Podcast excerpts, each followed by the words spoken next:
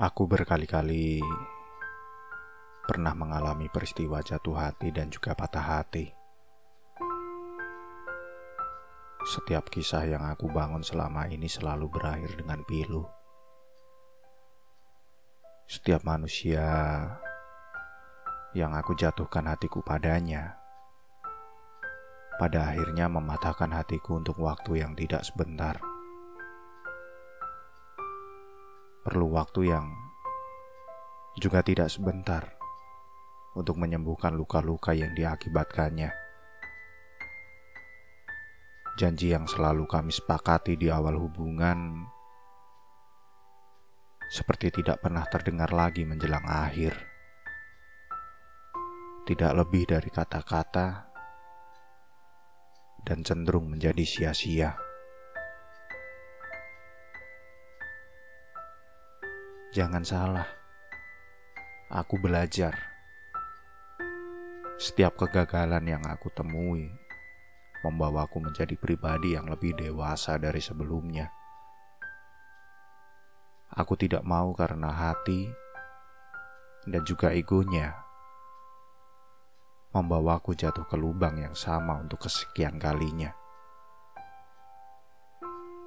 Langkah yang akan aku ambil selalu aku pikirkan dulu segala resikonya. Mungkin kamu akan menganggap bahwa aku trauma. Tapi bukan begitu maksudku. Aku hanya tidak mau lagi kecewa.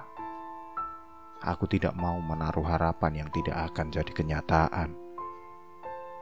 Semakin bertambah umur, aku sadar bahwa soal hati, aku tidak bisa main-main lagi. Termasuk perihal perasaanku kepadamu yang aku rasakan begitu meninggi akhir-akhir ini. Aku terus bertanya pada diriku, bagaimana bisa aku memendam rasa yang berlebihan kepada seorang kawan? Aku ingin sekali melawan hatiku sendiri, mencegahnya untuk melakukan hal-hal di luar nalar dalam hubungan pertemanan. Aku terus berpikir untuk membunuh semua perasaanku untukmu. Hanya saja, setiap aku mencoba menghilangkan, bayang-bayangmu selalu datang ke dalam pikiran seakan memberi harapan untuk menjadi lebih dari teman. Aku mempertimbangkan resiko yang akan aku hadapi jika aku memaksakan.